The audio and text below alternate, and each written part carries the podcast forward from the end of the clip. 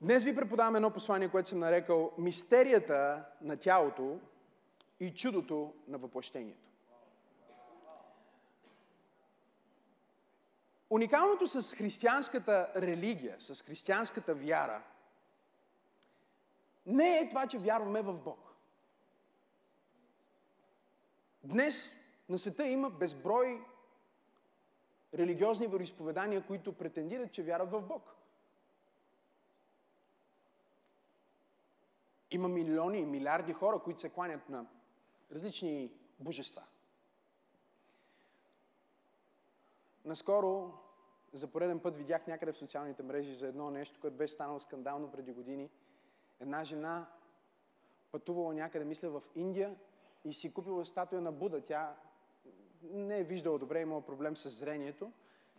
И две години се кланя на, на тази статуетка и се моли там, докато някой накрая е казал, това не е Буда, е Шрек. Това е истинска история.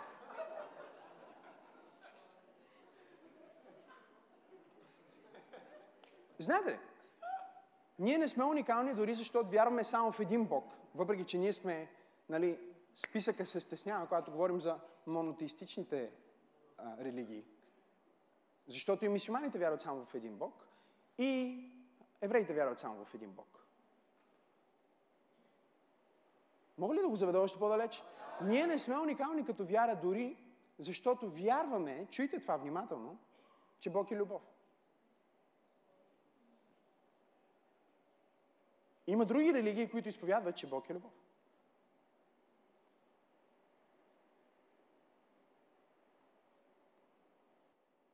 Ако ние не сме уникални заради това, че вярваме в Бог, не сме уникални заради това, че вярваме в един Бог, не сме уникални заради това, че вярваме, че Бог е любов и не сме уникални включително, чуйте, и заради това, че вярваме в Бога на Библията. Защото и евреите вярват в Бога на Библията и е различен за тях. И огромна част от Корана има части от Библията. Всъщност Корана нарича християните евреите хората на книгата. Добре, пастор Максим, ако ние не сме уникални, защото вярваме в Бог, не сме уникални като вероисповедание, защото вярваме в един Бог, не сме уникални, защото вярваме в библейския Бог, защото има и други религии, които вярват в библейския Бог, не сме уникални, защото вярваме, че Бог е любов, Кое ни прави уникални? Има само две неща, които ни правят уникални като изповедание. Две основни концепции, които променят тотално нашата вяра от всяка друга вяра. Първата е, че ние вярваме в един Бог, който обаче се изразява в три лица. Тоест, доктрината за триединството е едно от нещата, които правят християнството наистина уникално. Но да кажем, че отново не е напълно уникално, защото по един, в един смисъл, не напълно, има и евреи, които разбират тази идея и вярват в тази идея. И тогава всъщност остава само едно основно нещо, което променя нашата вяра в Бог. И това е, че ние не вярваме само в Бог, а вярваме и в човек. Ние вярваме в Бого човека. И тук има две крайности, които днес представляват двете основни крайности като философии в църквата. Не защото проповедниците или мислителите на християнската църква днес напълно ги осъзнават, но просто защото всяко нещо, което е като крайен резултат, се вкоренява в основните ти ценности и основният ти мироглед. И ето ги двете крайности. Едната крайност, няма да използваме теологични термини, за да не ви натоварвам излишно, едната крайност са християните, които акцентират на това, че Бог е Бог. И като Бог, Бог е дух. Колко от вас разбират? Кажи аз. И имаме другата крайност от, от християните и вярващите, които акцентират на това, че Бог е човек. Или ние имаме двете крайности също на хора, които смятат, че духовното е целта, духовното е добро и съответно тялото материалното и всичко, което е свързано с физическия свят, не е добро. Това е ереста на гностицизма. Това е ереста на крайния аскетизъм, който изповядвайки, че ние сме коренно различни от тялото си и нещо повече, чрез страданието на тялото ние ставаме по-духовни, отива толкова далеч, че има хора днес, които се само нараняват, само бичуват. По време на възкресенските празници и Страстната седмица имаме християни, които носят кръстове, минават пътя на Вио Делороса, някои отиват толкова далеч, че си слагат истински трънен венец, а в Латинска Америка има и християни, които се разпъват на кръст. И причината за това е, че днес една от темите табу, една от най-неразбраните теми в църквите и в християнския живот е материалният свят и още повече твоето тяло, защото то е материално. Въплъщението на Бог е всъщност най-уникалната, най-революционната доктрина на християните. Ние нямаме, по, по, нямаме по-революционно нещо от това, че Бог се очовековечи. И Той не се очовековечи, за да спаси хората. Стана тихо в тази католическа катакомба. Много хора си мислят, Исус, Бог, стана човек, за да спаси грешните хора. Не. По-скоро, Неговото въплъщение ни намери в състояние за спасяване.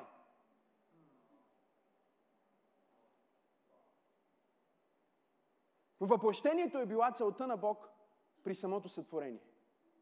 Тоест, няма въплъщение, защото има опаднало творение, а имаме творение, защото Бог е искал да има въплъщение.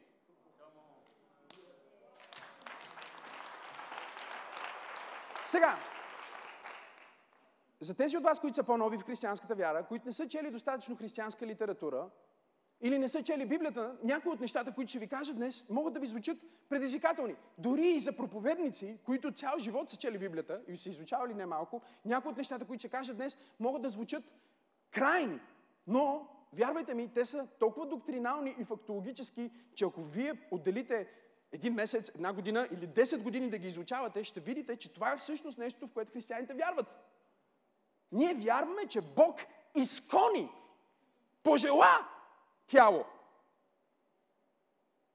Затова Исус Христос казва, цитиран в посланието до евреите, жертва и принос не си пожелал от мен.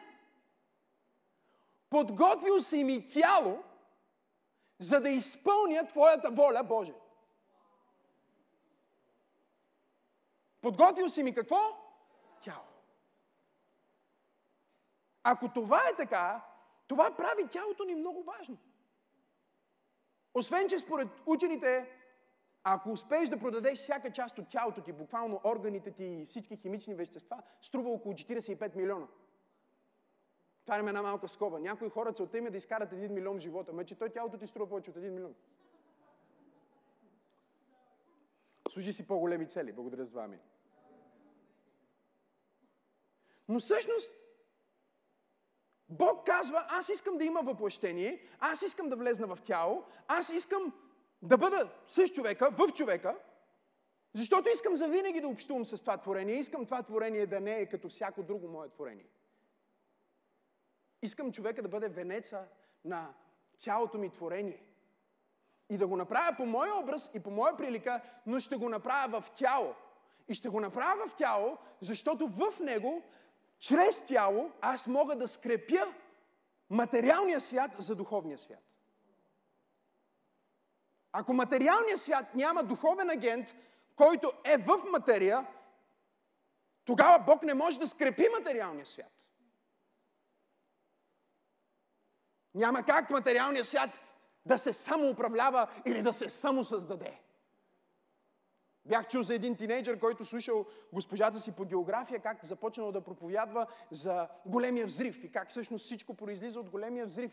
И той казал, вижте, госпожо, госпожо, големия взрив е всъщност, Бог каза да бъде светлина, Бог създаде света. Тя му казала, не, не, не, големия взрив е там, нали, дни неща се взривили и така, и от това се появиха вселени, галактики и така нататък.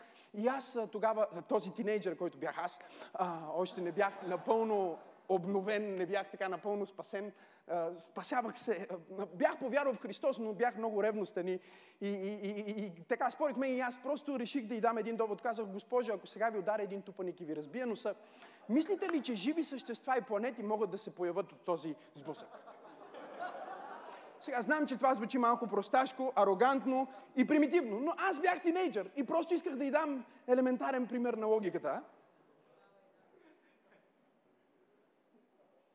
Бог създаде материален свят и Той каза, аз искам да направя същество, което да управлява материалния свят. Ангелите не могат да управляват материалния свят, защото те са селестиални. Опитай се да направиш нещо на земята без тяло. Не можеш. Бутни човека до теб, ама не използвай тялото си. Не можеш. Погали детето ти без тяло. Не можеш. Премести един камък. Не можеш. Някой казва, аз имам със силата на мисълта. Да, бе, да. Не можеш. Тоест, изисква се някой, който да е материален, и това е противоречието на тялото, и затова е по-лесно да бъдеш краен, когато говорим за тялото. И християните, мога ли да ви кажа къде са християните според мен? Християните днес са в един от най-големите грехове, греха срещу тялото. Защото повечето християни не разпознават своето тяло като най-големия подарък, който Бог им е дал.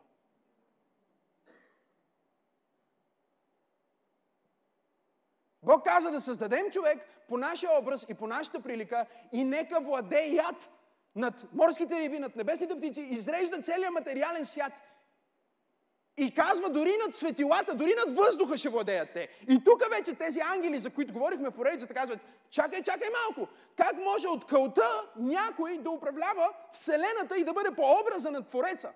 Тук Луцифер казва, аз съм бил с теб от вечността.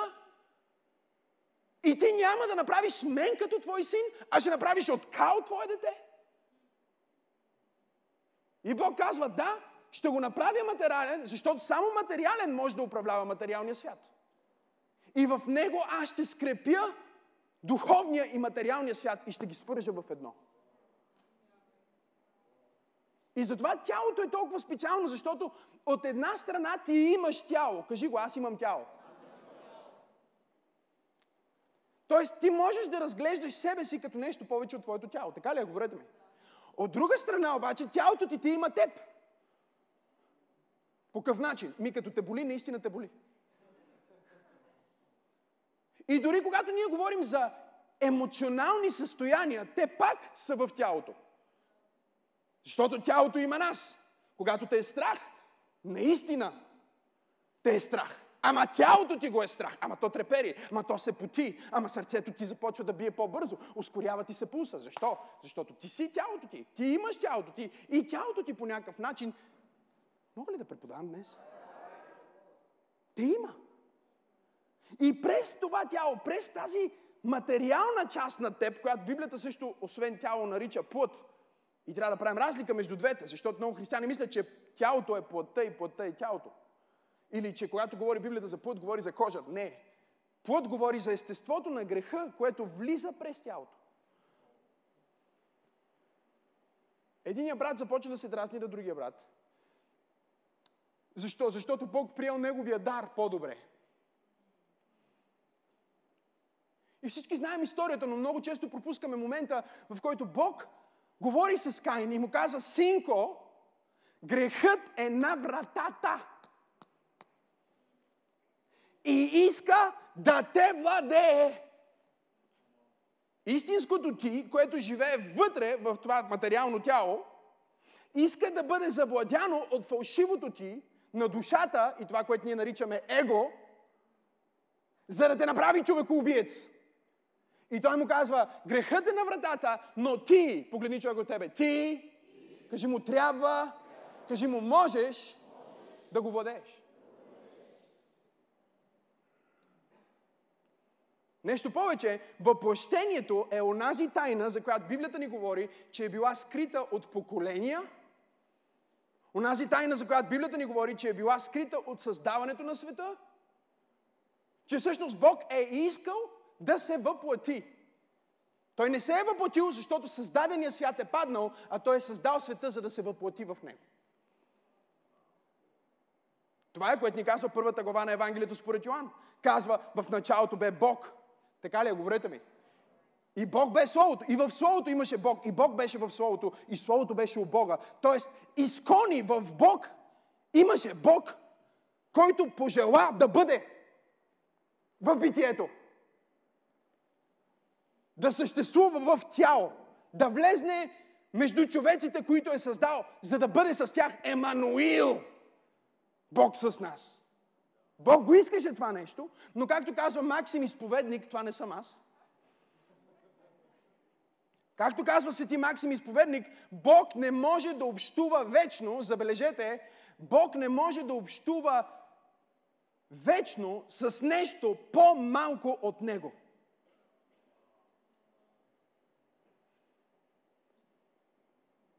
Някой казва, пасторе, Христос се въплати, за да ни спаси от греха.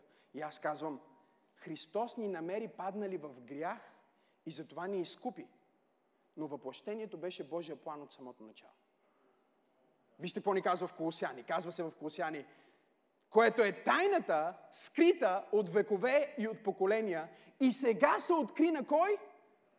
На кой се откри? Имам ли такива в службата? Откри се на вярващите в Него. И вижте какво казва.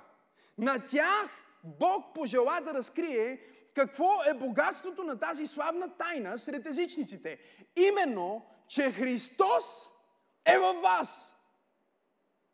Бог влезна в човека и се очовековечи в въплъщението, за да човека да влезне в Бог и да се обожи в спасението в изкуплението, в съединяването на Бог и творение, в съединяването на Бог и човек. Ето за това дяволът те мрази. Защото Бог не просто те обикне и те направи по своя образ и подобие, а Бог каза, аз искам да живея в Него и Той да живее в мене по същия начин, по който синът е в отца и отца е в сина.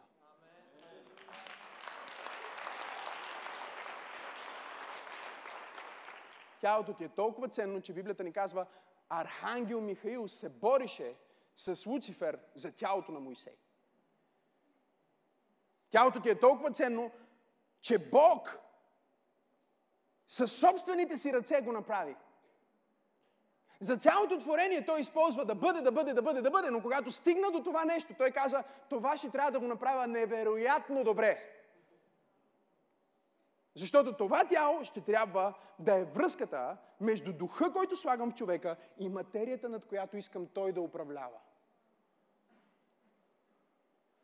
И Бог вдъхна в ноздрите му и човека стана жива душа. Тоест, твоето тяло има и душа. И душата, мога ли да преподавам днес в църквата? И душата е по-привързана към тялото ти, отколкото към духа ти. Затова душата ти създава егото, душата ти създава всички тези стереотипи за теб, душата ти създава този фалшив образ. Защото душата ти знае, че ако си само Божий образ, си гол, уязвим, свободен, нямаш нищо какво да доказваш, защото Бог вече те е направил. Ня казва, аз трябва да се докажа в живота. На кой трябва да се докажеш? За кое трябва да се докажеш? Бог е доказал, че ти си доказан, като те е доказал, създавайки те. Някой казва, не знам дали имам причина за живота си. Ама факта, че си жив, означава, че има причина. И ако няма друга причина, освен причината, че Бог е искал ти да бъдеш, това е достатъчно голяма причина да бъдеш. Представяш си, че Бог иска нещо да бъде по определен начин? Ангелите му не го разбраха и затова разпънаха Господа. Падналите ангели, началниците на този свят, ни казва Библията, не знаеха, че Бог наистина направи това откачено нещо, наречено въплъщение. И затова демоните всеки път, когато видяха Исус, и казваха, ти Божия син ли си? Те не можеха да разберат, че в момента, в който Бог вкара дух в първия човек, той си направи път да вкара Бог във всеки следващ човек. О, ако ръкопляскаш, ръкопляскай, като че наистина вярваш. Защо? Защо Бог, защо Бог ни даде тяло? Защо Бог ни създаде материални? Това е различно от въпроса защо Бог е създал това, за което говорихме миналия път. Запишете си, той го направи, за да бъде ядрото, което привлича в себе си всичко, което е извън Бога. Знам, че звучи като твърде много, ще го фанете по пътя. Бог създаде материал, в който вкара духа, така че тялото да бъде ядрото, което привлича в себе си всичко, което е извън Бога и да го покори на Бога. За слава на Бога. Направи го, за да скрепи света чрез телесния елемент. От една страна ние виждаме, че първият човек е земя, от друга страна ние виждаме, че той е небе. От земята е материален, от небето е селестиален. Затова всеки човек е духовен и затова всеки човек е и телесен. И ако не си и двете, по библейска дефиниция вече не си човек.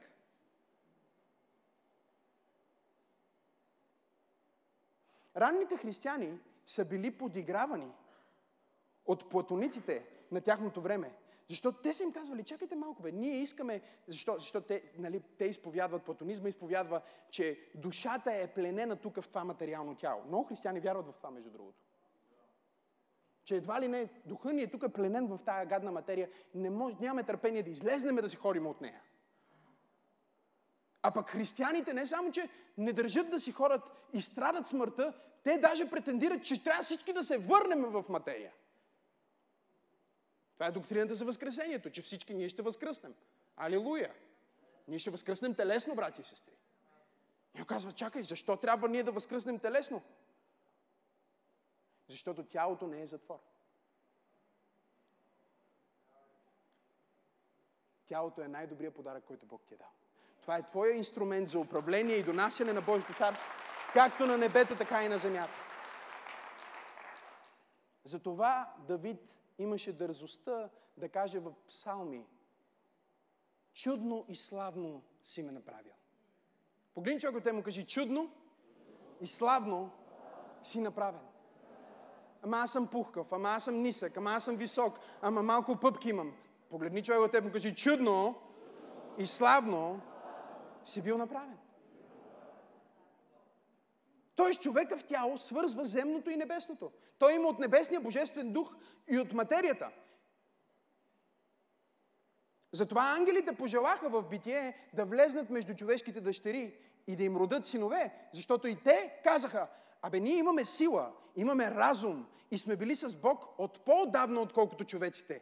Обаче не можем да управляваме материалната вселена. Нито на Марс, нито в която и да е друга галактика, нито на Земята. Защо? Защото нямаме материално тяло. Затова и до днес силите на мрака не могат да работят директно.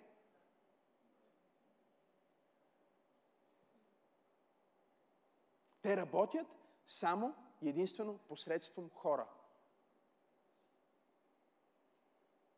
Нашата война не е срещу плът и кръв, а е срещу силите на мрака, които стоят зад хора и ги контролират, защото дявола знае, аз не мога да, да убия Илия. Аз не мога да, да, да разболея който и да е. Той дявол го знае това. Той няма механизъм по който да те убие. Той го иска, но не може физически да те убие. Но той може да създаде обстоятелства, използвайки и манипулирайки други хора, или манипулирайки теб, за да се убиеш сам.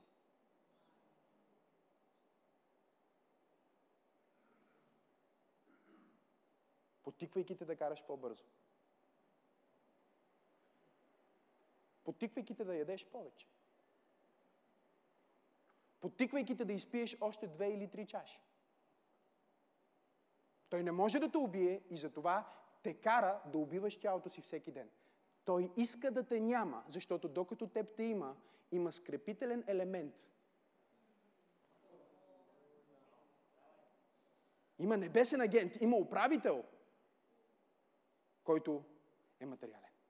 Точно колкото не можеш на луната да се разхождаш без специален костюм, толкова, точно толкова не можеш на земята да правиш да оперираш без специален костюм. И това е най-скъпия костюм. 45 милиона долара.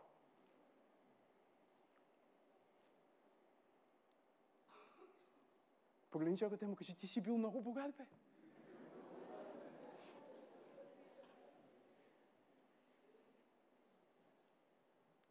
Бог ни даде тяло,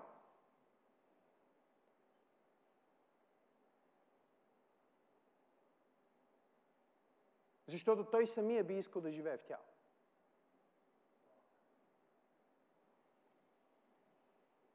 Неговото желание е било да обитава. Някой казва, защо, пасторе? Ние, ние, ние знаем. Ние не можем да си го обясним. Чуйте ме много добре. Аз не мога да ви обясня днес, защо Бог иска да живее в хора. Мога да ви кажа защо хората не искат да живеят в себе си. Защото като човек това го разбирам и нищо човешко не ми е чуждо. Но не съм Бог, че да мога да обясня защо Бог, какво почувства Бог, какво поиска Бог, че да направи тела и да каже, искам в тези тела да обитавам. Да каже на Израел, ама къде каква? Вие каква сграда ще ми построите, че да живея в нея? Опънал съм си краката над, над небесата, космоса ми е престол. И пак се явява, на, явява се на Моисей и казва, Моисей, искам да ми направиш обиталище. Кажи обиталище. Искам да ми направиш скиня, защото искам да живея, не просто да живея, забележете, с вас. Той казва, искам да живея помежду вас. Като един баща, който казва, искам да живея с децата ми.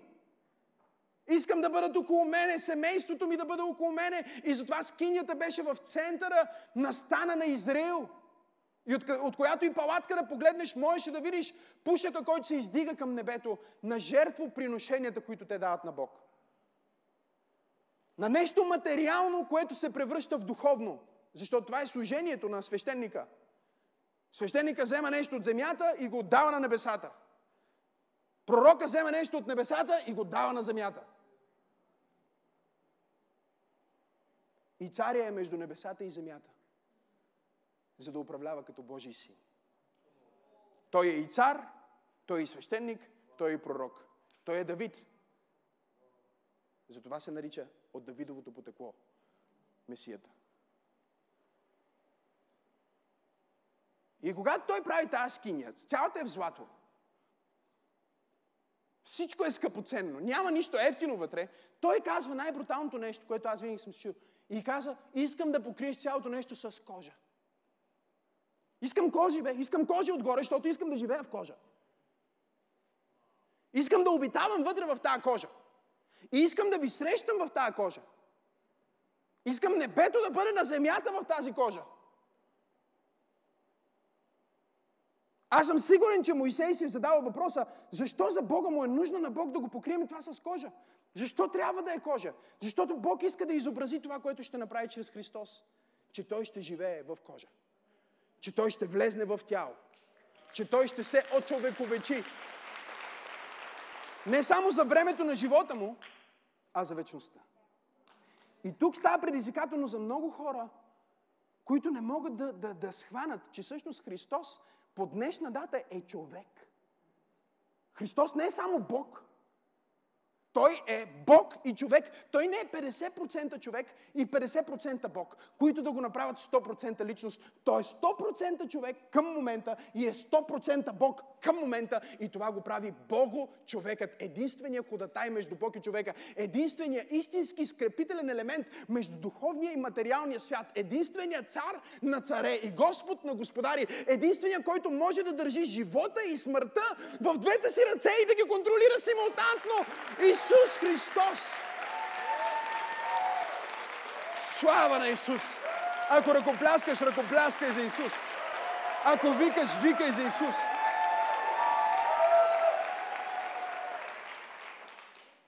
Нека ви покажа този стих. Йоан 1 глава 14 стих. Ни говори за въплъщението по най-възможно високо теологичния начин. Йоанн казва, вижте какво казва, и Словото стана, какво? Бог стана плът. Защото Словото беше у Бог и Словото бе Бог. Нали така пише по-рано? Става дума за същото Слово, не става дума за друго Слово. Нали? Още ранната църква се е борила с тези два ереса. Единия ерес, че той е бил повече Бог. Другия ерес, че е бил повече човек. Първо са били в едната крайност. На това, че той е само Бог и се е правил на човек. Тогава прави целият му живот, страдание, смърт и възкресение. Това го превръща в фарс, в фалшива история. Ако Бог не е бил човек, тогава той не е страдал като човек, тогава той не знае какво е да си човек, тогава той не може да пренесе човека в Бог.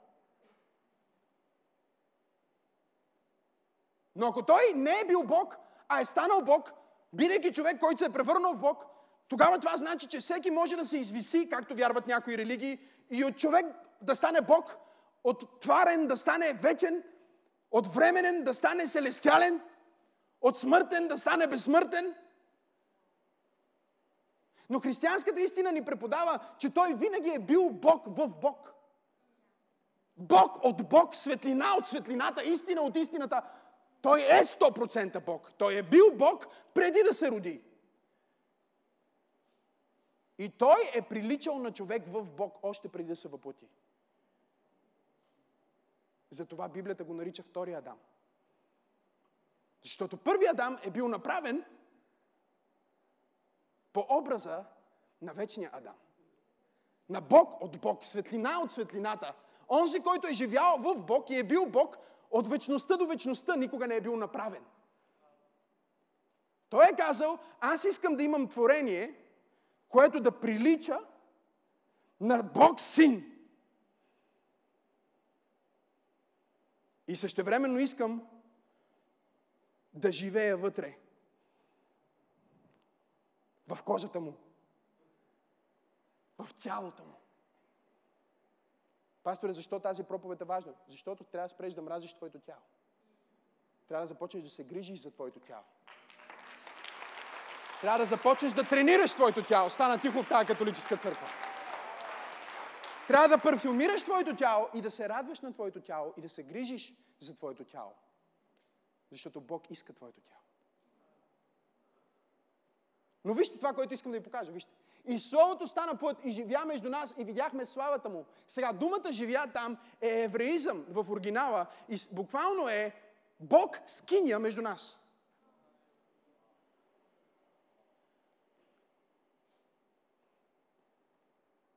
Ескофен. И когато ти четеш тези думи, ти казва, както Бог живееше в скинята на Моисей, така сега Бог живее, ама напълно в живо истинско тяло. Той се въплати, ескофен. Той е скиня. Скинята беше между нас, хора. Небето дойде на земята. Бог стана човек. Емануил. Бог с нас. И той не каза, това ми стига, той каза нещо повече. Сега от Бог с нас отиваме на следващото ниво. Прочетохме го в Колосяни. Тайната скрита от самото създаване на света е първо, че Бог желаеше да се въплати. Въплъщението бе негово суверенно решение още преди грехопадението.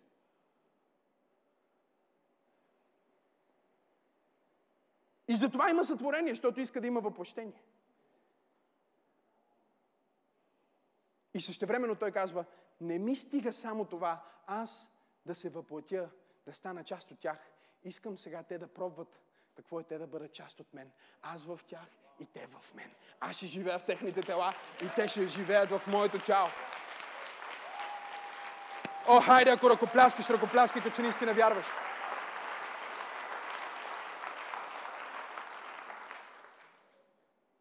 Вау!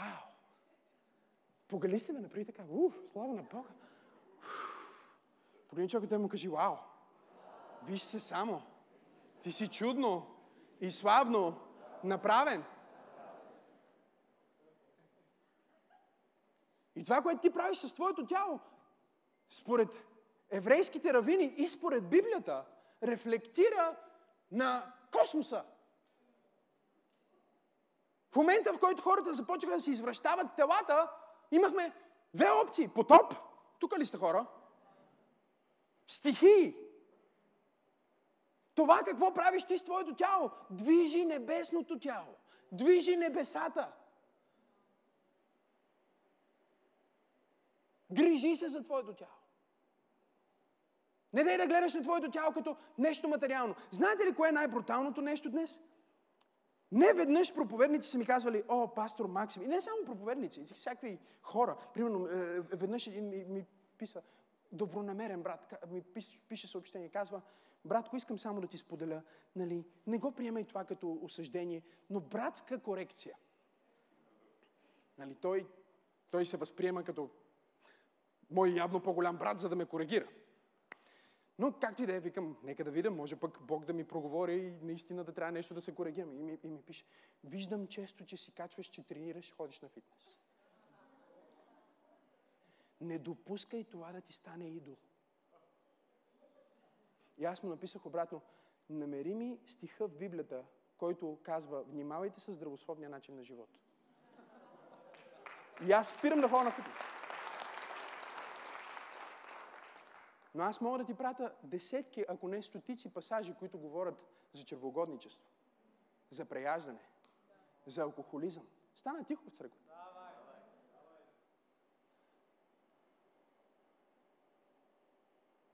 Веднъж бях на една маса, в, в, в, в една страна бяхме проповедници и един проповедник си поръча чаша вино и други от другата страна го съдеше за това, че е поръчал чаша вино. А той пиеше кола зиро с аспартан.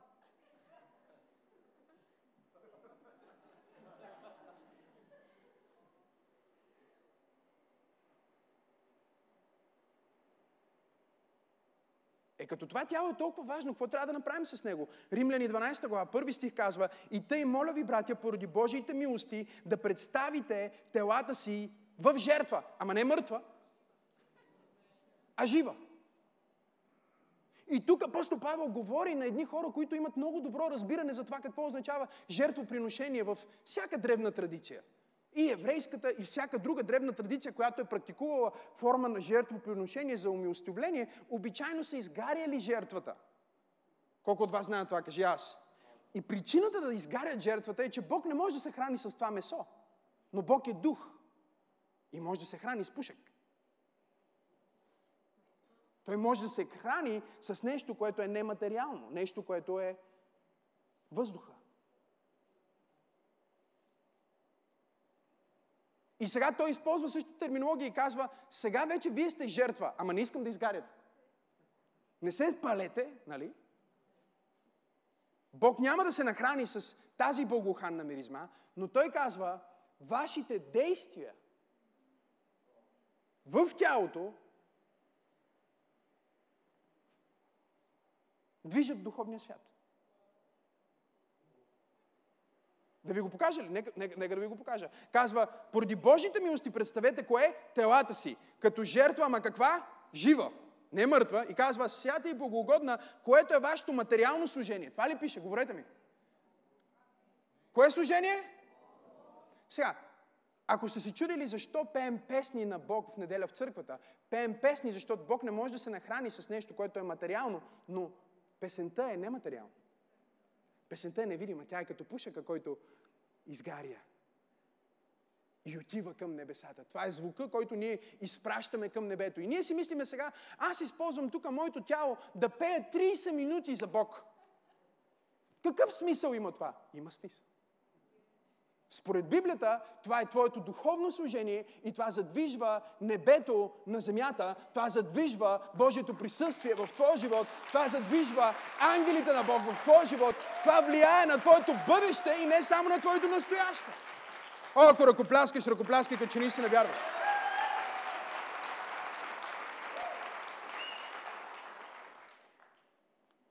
Какво трябва да направим това, с това тяло? Трябва да го използваме за Божия слава. Ще споделим стиховете в нашата телеграм група, не може да ги прочетем всичките, но апостол Павел казва, който яде, да яде за Божия слава и който пие, да, яде, да пие за Божия слава. И след това казва нещо друго. което аз обичам да тълкувам, който ходи на фитнес. Нали? Но той казва, и който прави нещо друго. Скам, друго е достатъчно добре за мен. Халелуя. Яде, пие, после прави нещо друго. Нека да го прави за Божия слава.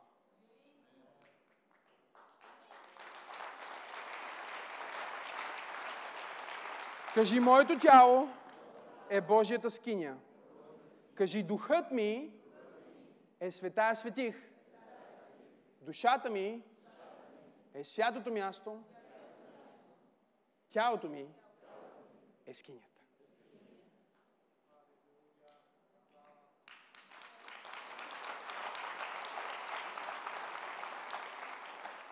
Когато Бог направи Адам и Ева още във втора глава на Битие, Бог каза да създадем човек. Всички знаем историята. И образува човека в седми стих. От пръста из земята. Оттам идва и името Адам. Адам означава земя. Идва от Адама, земя. Адам означава все едно от земята, из земята, землянин.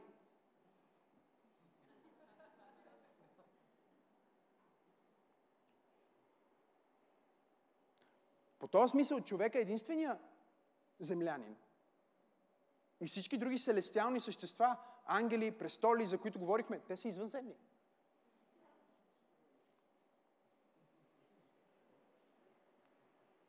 Храна за размисъл.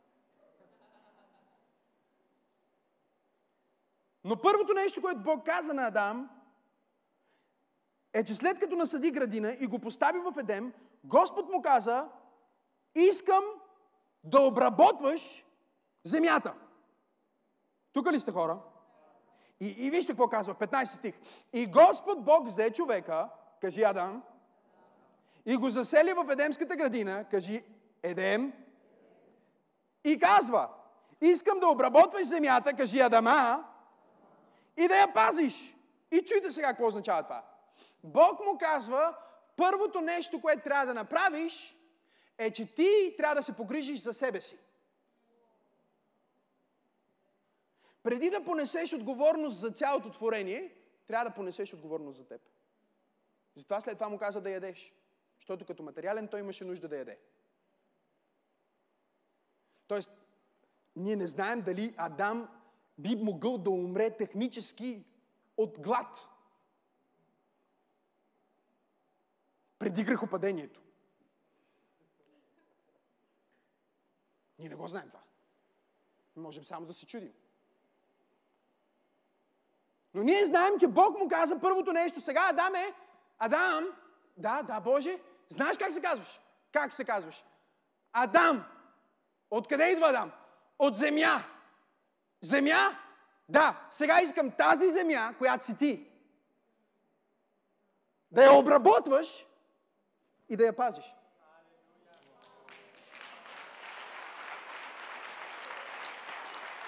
Сега, някой казва, чакай, чакай, чакай. Не, Бог му казва за земята да обработва и да пази. И това е лъжата на комунизма, на социализма и на всяка човешка идеология. Да оправим света, преди да сме оправили себе си. И апостол Павел казва, да не би аз, който преподам на другите, да се окажа недостоен, провален. Искаш ли да промениш света? Влез в добра форма. Е, колко тихо стана в тази църква. Аз си мислех, че има поне две-три момчета, които ще кажат Алилуя. Искаш да промениш света? Искаш ли? Искаш ли да промениш света? По, по, погрежи се за тялото ти, бе. Тялото ти е скинята на Бог. Бог живее вътре. Адам, обработвай и пази това, което ти давам. Най-ценното, което ти давам. Имаме това съкровище, казва апостол Павел, в пръсни съдове. В тяло. Втората причина Бог да му казва да си гледа тялото, гледай си тялото, погледни човекът му кажи, гледай си тялото. Казва, гледай го, обработвай го и го пази. И после казва, и правете още такива тела. Миналия път говорихме за това. Това не е в моята проповед този път или миналия път. Но няма такъв секс като между две здрави хубави тела. Е, това не го очаквахте, нали? Няма. Няма такъв. Това е най-добрия секс. Даже Библията казва, ако постите, след поста правете секс. И казва, да бе, да. Къде го пише Библията? В Коринтините. Апостол Павел казва, не спирайте да правите секс, освен по причина на пост и молитва. И даже казва, но не дейте да постите твърде дълго. За да не дойде дявол да ви изкуши. Веднага след като свърши поста, лягайте и изпълнявайте вашите съпружески задължения, плодете се и се размножавайте и напълнете земята с телесни, с земляни, с хора, които носят дух от Бог и владейте над нея. Халелуя! Владейте! Бог не те е призвал да съществуваш, Бог те е призвал да владееш. Ти трябва да си гледаш на твоето семейство и твой род като царство. Трябва да си гледаш на твоите деца като принцове. Трябва да гледаш на тях като О, халелуя! Като хората, които Бог иска да използва да управляват земята. Понеже ние не знаем тия неща, не вярваме в тия неща, или е забранено да говорим за тия неща, почват ли хора да се тръгват от службата?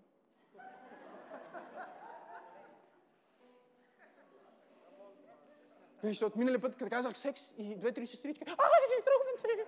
Той каза думата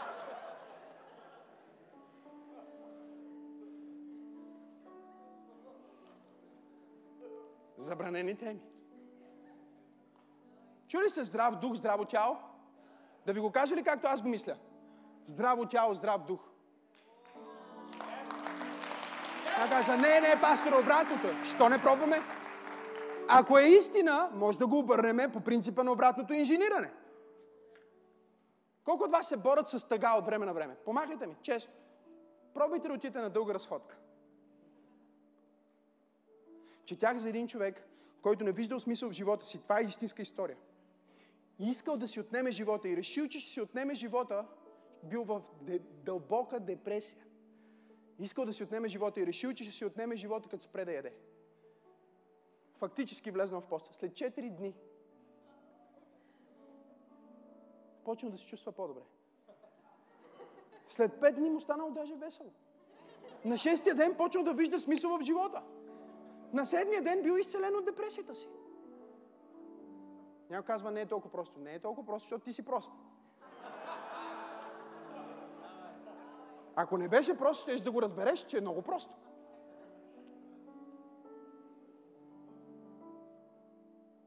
Но ние предпочитаме да говорим за някакви други неща в църквите и да се оправдаваме и да имаме проповедници, които едвам си крият наднормените тела за тамвоните си.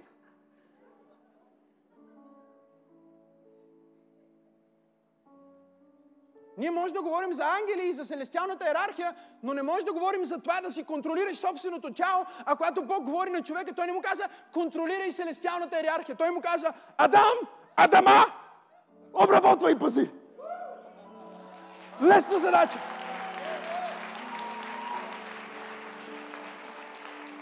Бог няма да ти даде да управляваш Неговото тяло, ако не можеш да управляваш твоето тяло.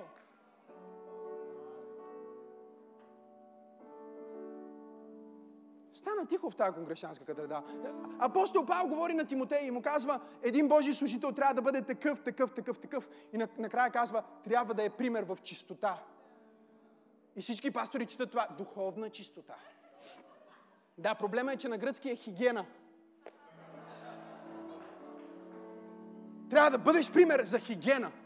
Това не значи, че имаш най-хубавите бутуши като моите. Това не, значи, това не значи, че се обличаш с някаква специална марка. Не, това значи нещо много просто. Означава, че каквото и да е върху твоето тяло и това, което излъчва твое тяло, твоя дъх, твоите зъби, твоите пори, твоята кожа и твоята коса, трябва да излъчват това, което скинята излъчва. Какво излъчва скинята? Божията слава.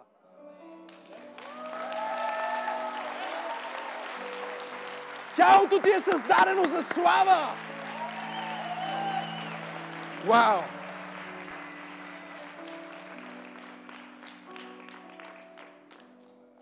да се грижи за тялото си, да синтезира небето и земята в тялото си. Погледни човекът му кажи, твоето тяло ти е дадено, за да синтезираш небето и земята. Номер три, погледни човек от тебе и му кажи, ако прецакваш тялото ти, прецакваш космическия ред.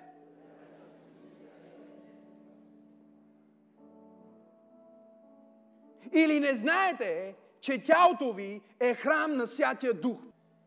Всеки грях, който е извън тялото, е грях. Но най-опасните грехове са греховете, които са в тялото, защото те са грехове срещу тялото. И след това апостола казва, не знаете ли, че тялото ви, собственото ви тяло, вашето тяло всъщност не е ваша собственост. Погледни човек те му кажи, твоето тяло не е твоя собственост. Не третирай нещо чуждо зле. Това е все едно да си дадеш апартамента на някой твой приятел, за да отседне две седмици да се върнеш и да видиш сцените щупени, намазани, всичко разместено, всичко щупено. Това е което Бог вижда понякога, когато види телата ни. Нещо, което Той ни е дал за един период на земята, за да изпълним Неговата мисия, както Исус. И в един момент Той поглежда и го вижда щупено. И Той казва, чакай, аз исках да живееш 70 години, обаче ти си съкрати живота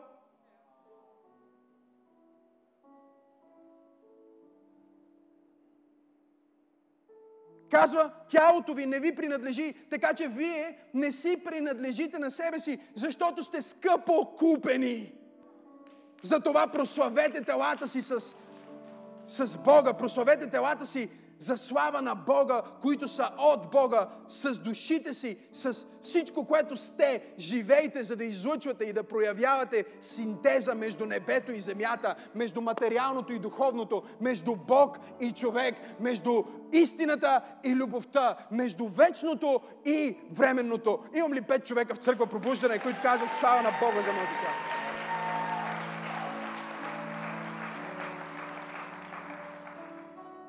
Помислете за това. Ако Бог иска да даде тяло и така да гарантира вечността на всичко във въплъщението, ние не трябва да се развъплъщаваме.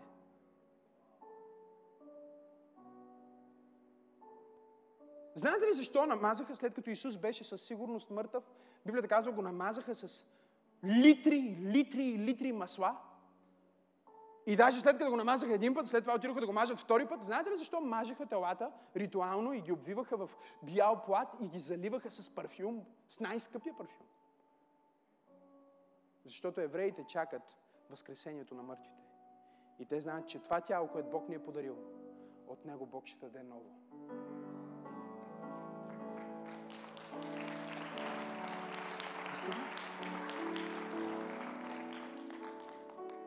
Казва, пастор Максим, Бог не може ли от, от, от, от, от пепел, нали, защото някои хора се а, кремират. Нали, някой ме пита, християнско ли е кремирането? Разбира се, че не е. Не е християнско.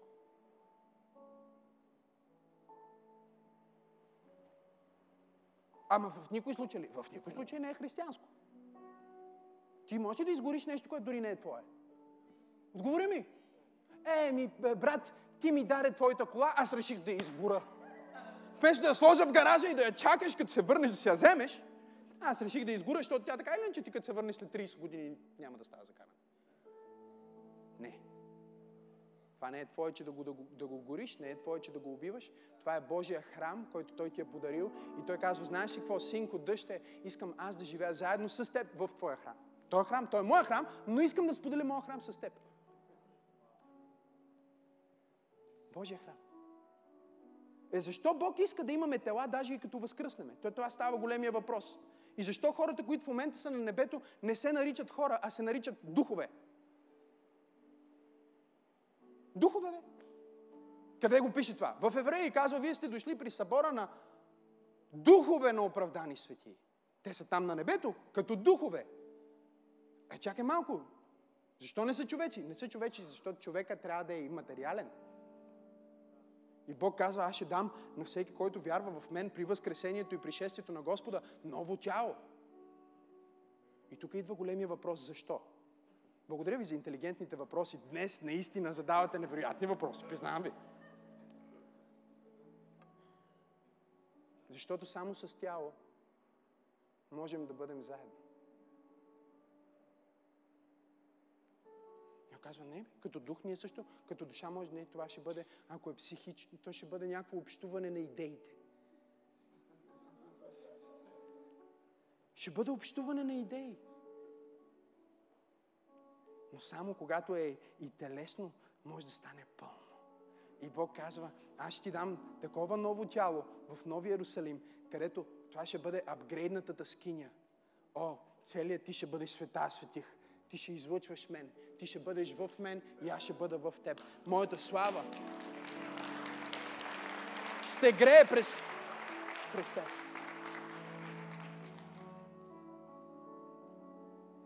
Е защо тогава, пасторе, ние така се развъплащаваме?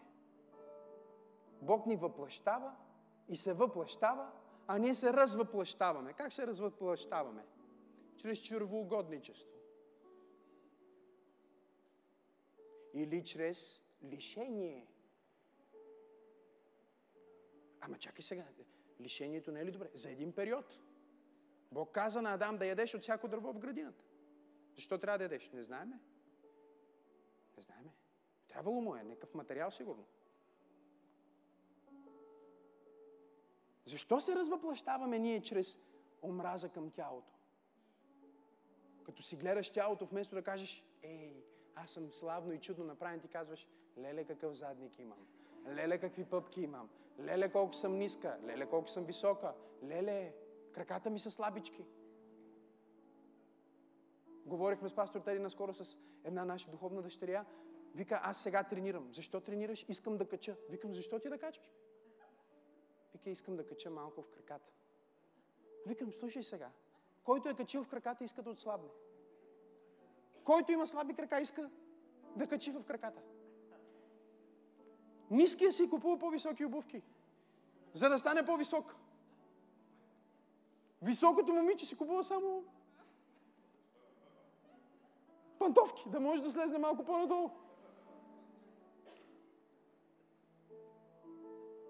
Уникалната Божия слава се изявява чрез уникалния храм, който е Твоето тяло. Бог иска да те има. Бог иска да го има. Защо си такъв? Защото Бог те искаше такъв. Бог ти искаше такъв. Ама сега ти трябва да се погрижиш да не амортизираш това, което Бог ти е дал. Да ви го кажа ли както Бог ми го каза един ден? Това промени живота ми. Четях този стих. Годините му ще бъдат 120. И Бог ми каза, всеки орган в твоето тяло има срок на годност 120. Под определени условия. Точно както киселото мляко може да има срок на годност още 4 месеца. Но ако го вземеш и го отвориш и го сложиш на слънце, срока на годност много бързо И така нещо, което е в срок на годност, може да се развали и да стане неизползваемо, защото не е било третирано правилно. Бог ми каза, тялото ти има срок на годност. И ако ти не се грижиш за твоето тяло, няма да изпълниш дните, които аз искам да ти дам. А за всеки ден аз имам работа, за всеки ден аз имам мисия, за всеки ден аз имам план, но ти не можеш да изпълниш моя план без тяло. Не можеш. Преди 5 години, когато за първи път трябваше да сваля, имах метаболизъм на 45 годишен, почти 50 годишен. Бях над 100 кг. И един ден Господ ми проговори и каза, Максим, помазанието ти и тялото ти нямат нищо общо. И помазанието ти в момента не може дори да се прояви, силата, която аз съм ти дал, дарбите, които съм ти дал, дори не могат да се проявят в това тяло, което ти имаш. Трябва да апгрейднеш тялото си на нивото на призива си. Като атлет, който се подготвя за състезание, трябва да подготвиш тялото ти за нивото на призива ти. Трябва да се погрижиш за тялото ти, да го храниш с най-добрата храна, да, да го тренираш, да, да, да му дадеш чист въздух, да го изведеш на разходка. Халелуя! Благодаря за това. Амин.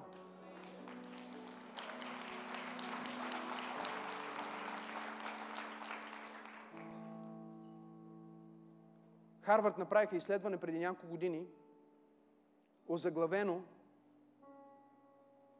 Ефектите на здравословен начин на живот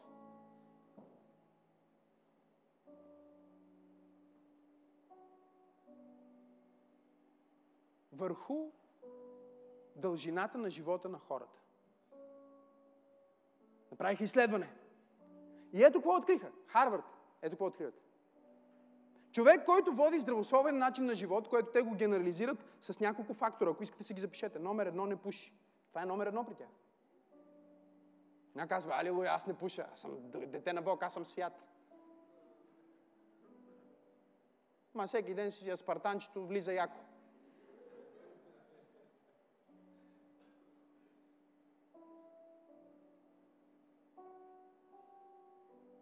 Нищо не е забранено, но не всичко е полезно. И Бог няма да вземе отговорността за твоето тяло върху себе си. Даже аз съм ставал свидетел на хора, които Бог ги изцеляват, те после пак се разболяват. Да. Много често е, защото не си променят живота. Но ето какво казват Харвард. Номер едно не пуши. Номер две води активен начин на живот, което означава каквото и да е. Каквато и да е активност, която е за седмица около 2 часа и половина. Това са под 30 минути на ден. Това са под 20 минути на ден. Гледам към математиците, за да ми дадат знак. По 20 минути на ден. Окей? Okay? Активност. Разходка, тичане, скачане, борба с децата. Въпросът е да, да е активност. Обръщат внимание на това с какво се хранат. Това е третия показател. Не се хранят перфектно, но обръщат внимание. Не спират да ядат торта за цял живот. Но когато греха хлопа на вратата, те могат да го владеят. Могат да ядат торта, ма могат и да не ядат торта. И ако не можеш да не ядеш торта, трябва да спреш да ядеш торта. Докато можеш да ядеш торта. Тогава можеш да ядеш торта.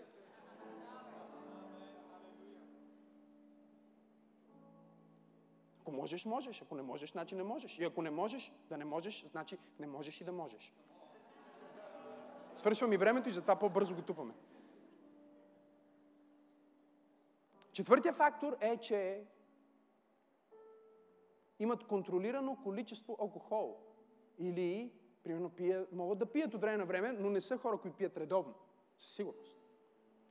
Само по поводи, празници, от време на време, чаша вино. И петия фактор, чуйте ме сега, е нормално тегло. Тоест не са хипернаднормени или под нормата. Но са някъде в нормалните граници на това какво трябва да е твоето тегло, за твоята височина и твоята възраст и така нататък. Тези пет фактора, според Харвард, променят живота на един човек драстично, защото очаквания живот при мъжете се увеличава с 12,5 години.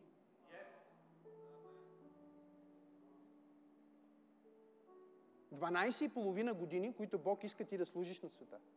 12,5 години, в които Бог иска ти да гледаш внуците ти.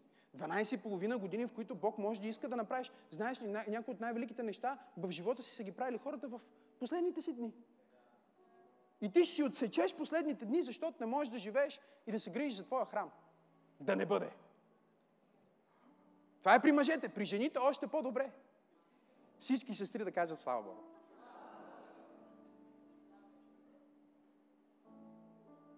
14 години се увеличават шансовете, живота средно се увеличава с 14 години на човек, който води здравословен начин на живот по тези показатели, които ви извадих от Харвард тук що. 14 години. Тук ли сте хора? 14 години. Тук ли сте хора? 14 години е много време. 14 години е повече време, отколкото църква пробуждане е съществувала. Два пъти повече.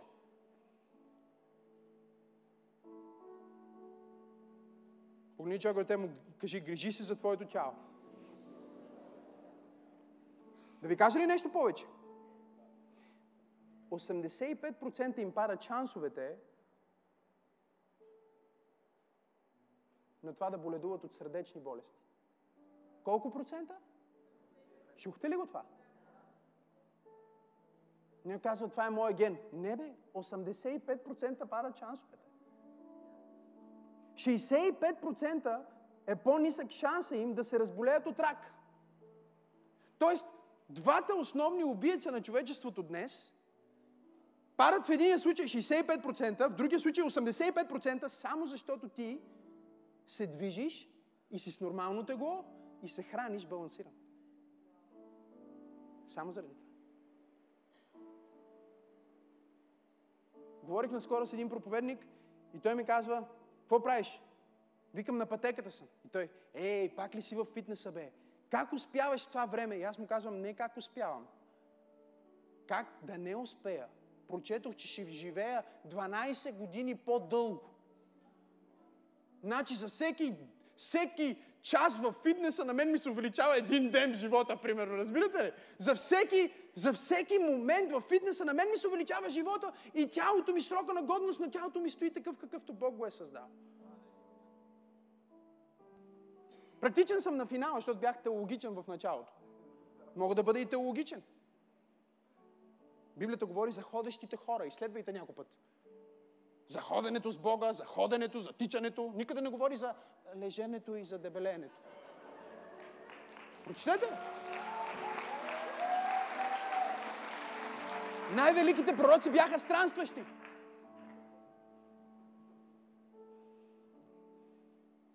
Йоанн беше на кето.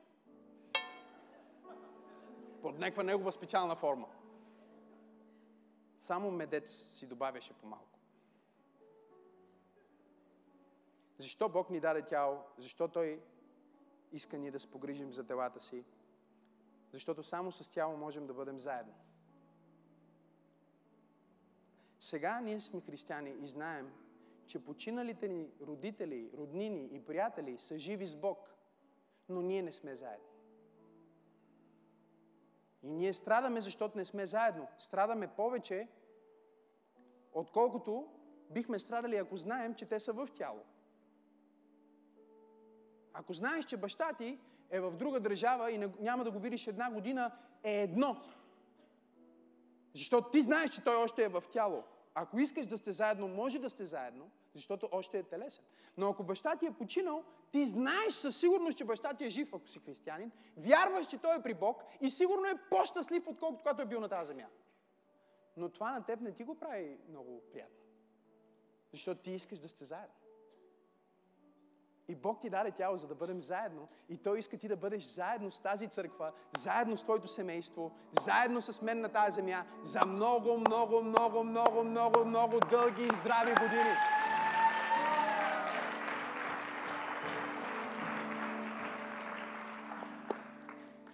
Свършвам с това и ще вземем причастие.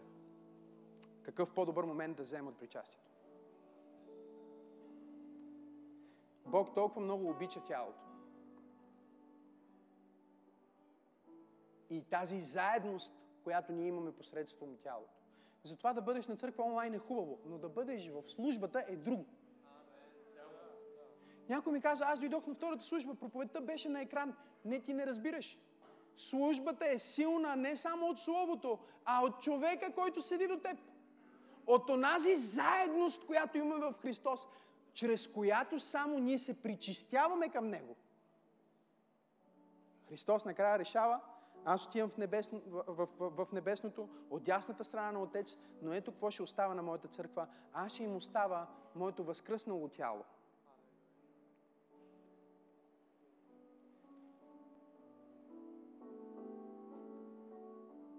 От което смъртта, казват теолозите, се е издимила.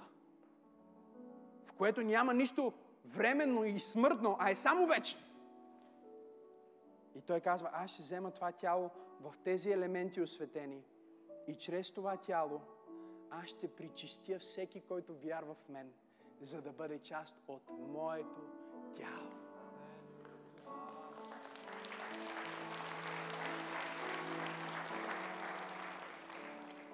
Спорих с един теолог преди време, че той казва, всеки християнин е тялото Христо. Аз му казах, не е вярното.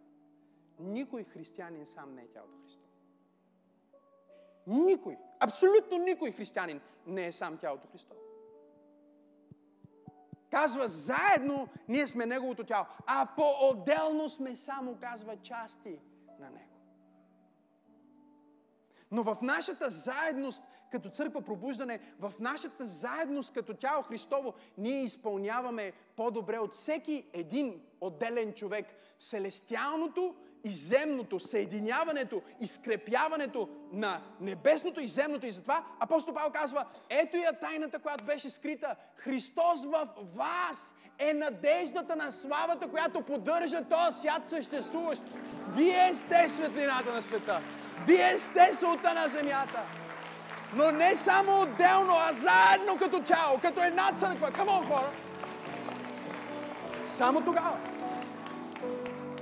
Само тогава вие можете да бъдете Едем. Да бъдете градината на Бог, която е на върха на Божието творение, където е венеца на Божието творение, човека, който само и единствен е в прилика с, с Бог син.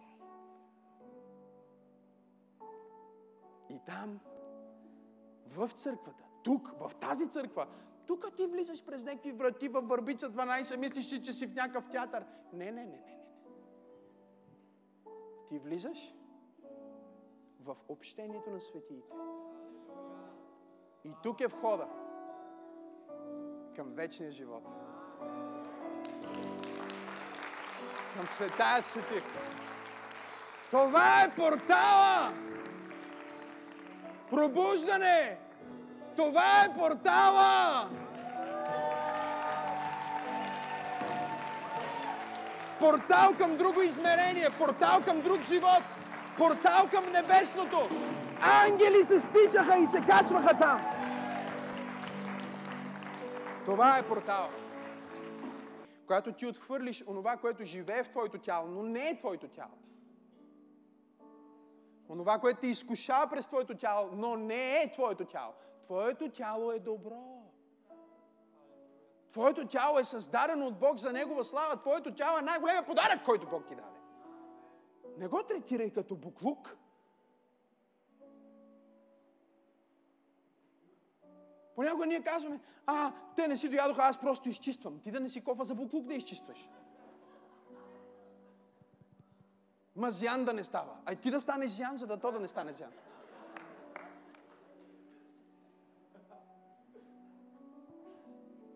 Казва, пасторе, ти неща, които ти говориш, много ми харесваше проектите, много практично стана. Не може ли по, некак си за ангели, за демони, за някакви по-такива?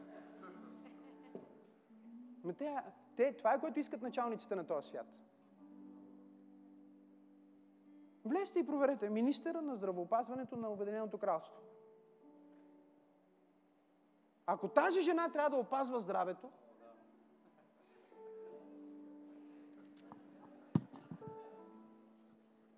Баба ми казваше пишман да станат. Ще стане много зле, ако тази жена... Разбирате ли, управлява... Това е все едно да кажем, а, министъра на културата е некултурен. Разбирате ли? Министъра на отбраната е джендър.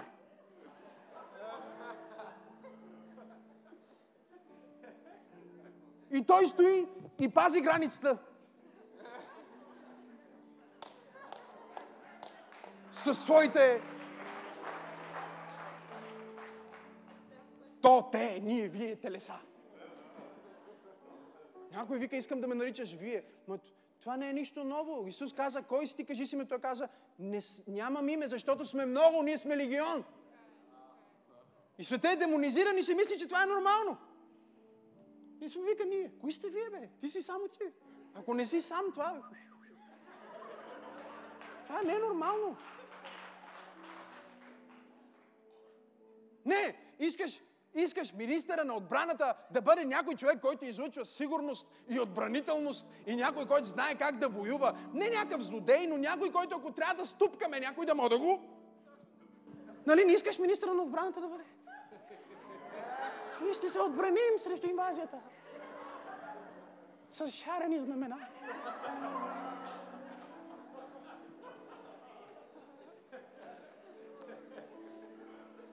И също министър на здравеопазването е една женичка на UK, която, Господи, ти като я видиш, ти си казваш, тази жена няма да живее още дълго. Тя е около 3-4 човека в едно тяло. Гордее се с това, че яде Макдоналдс. И си казваш, чакай малко, бе, ти трябва да си здравоопазването. Това е като да ти е пастор атеист.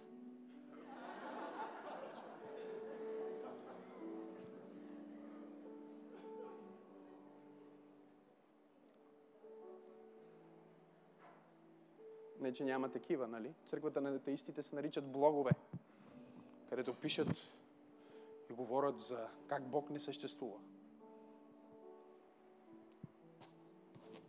За съжаление, църквата на някои атеисти е университета. Затова университета са на това да рече също.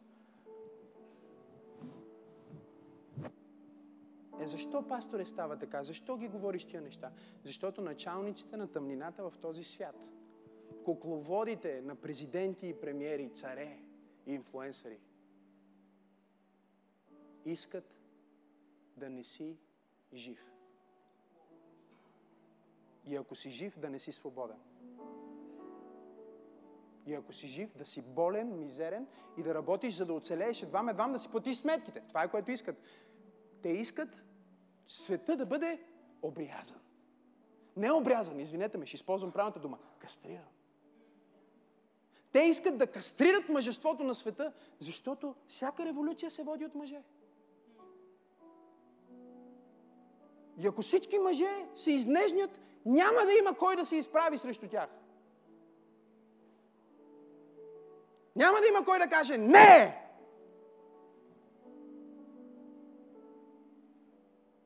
И света ще бъде техен и както казва един много мазен човек, дори не искам да споменавам името му.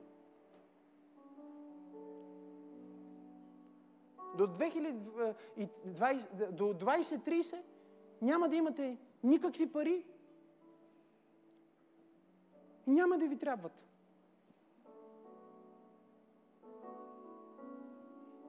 Шуап от Световния економически форум. Казва, до 2030 няма да имате нищо и ще бъдете и окей. Okay. Нищо няма да имате. Няма да ви трябват. Братя и сестри, време е църквата на живия Бог да си вземе книгата, да си вземе принципите, да си вземе истината и да каже истината е истина, лъжата е лъжа, Бог е Бог и дявол е паднал. Имам ли пет човека в пробуждане днес, които казват аз и моя дом ще служим на Господа. Няма да дадем образованието, няма да дадем младото поколение, няма да предадем мъжете на нашето време, няма да предадем жените на нашето време, няма да предадем децата на нашето време. Ние ще стоим за всеки мъж, за всяка жена и за всяко дете. Ще се бориме на всяко ниво, за да видим Исус Христос издигнат, хората далеч от Него да го познаят и църквата му да бъде фактор на промяна. Имам ли пет човека, които могат да дадат слава на Бог?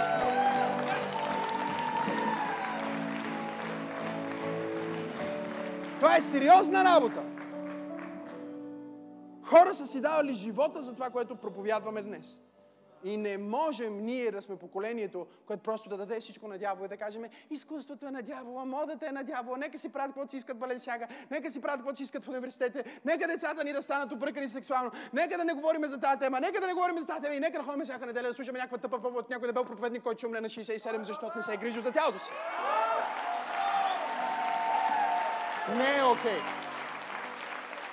Не е окей. Не е окей хора да са умирали за това и ние да сме най-мизерните, недостойни хора, които да го оставят и така просто да го дадат на дявола. Ние искаме живот на свобода. Искаме живот на победа. Искаме нация, в която истината може да бъде прокламирана такава каквато е, без да се страхуваме.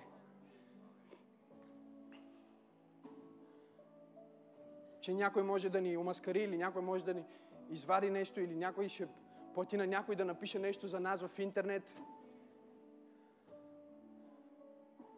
Не бойте се. Исус каза, аз победих света. Той все още е победителя.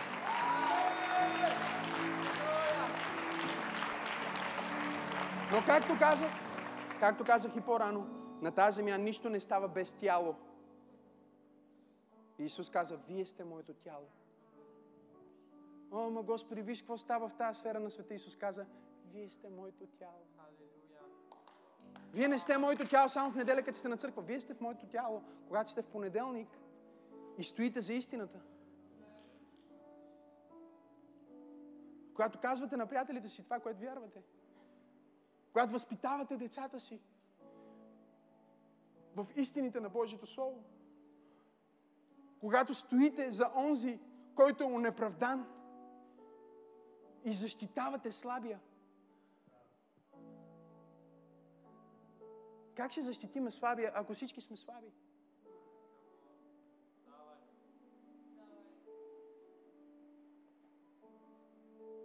По думите на нашия Спасител той каза, вие сте светлината на света. И след това казва, но ако светлината във вас е тъмнина, тогава колко голяма е тъмнината? Толкова съм щастлив, че слушате посланията, които споделяме в този YouTube канал. Можете да ни подкрепите, като коментирате, като споделяте и разбира се, като давате ресурси на линка в описанието.